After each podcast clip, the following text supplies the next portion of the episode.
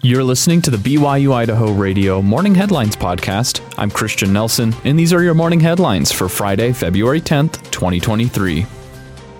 BYU Idaho has released its official winter 2023 enrollment numbers for both campus and online students.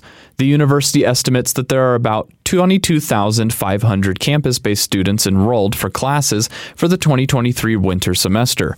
This is an increase of 3,000 students from the 2022 winter and fall semesters. In addition, BYU Idaho has more than 18,000 online students who are serviced in partnership with BYU Pathway worldwide.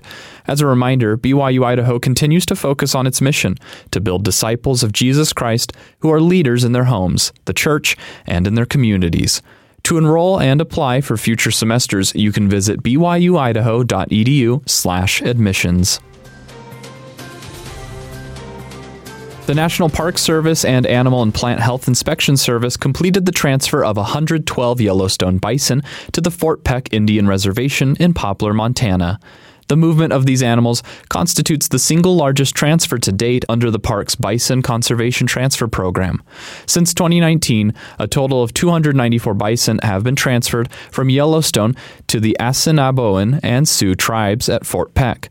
About 170 of those bison have then been further distributed to 23 tribes across 12 different states in partnership with the Intertribal Buffalo Council. The park and APHIS intend to enter 250 50 new animals into the program by the end of this winter. Idaho leaders reacted to President Biden's State of the Union address. On Tuesday evening, Biden delivered his address reflecting on his first two years in office. The story of America is a story of progress and resilience, of always moving forward, of never ever giving up. It's a story unique among all nations.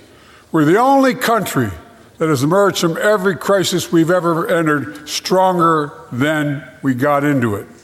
Look, folks, that's what we're doing again. Two years ago, the economy was reeling. I stand here tonight after we've created, with the help of many people in this room, 12 million new jobs. The president restated pledges to build the economy and spend on social programs. He focused on working to improve mental health care, help veterans fight cancer, and combat the opioid epidemic. The president spoke on threats to democracy, criticized Republicans over Social Security and Medicare spending, and called for more accountability from law enforcement. Idaho leaders were quick to respond. In reaction to the address, Senators Mike Crapo and Jim Risch criticized Biden's spending plans, with Crapo stating that for the president to refuse to engage in discussions about how our federal government should live within its means is irresponsible. Representative Mike Simpson criticized Biden and congressional Democrats, saying Americans who are still facing record high inflation, increased gas and energy prices, weakened national security, and a completely unsecured border are left wondering when solutions will come to their families and businesses. Governor Little, alongside other Republican governors, praised Arkansas Governor Sanders' response to the address in which he criticized the president's woke fantasies. You can watch the full State of the Union address on YouTube. Thanks for listening to the morning headlines for Friday, February 10th, 2023.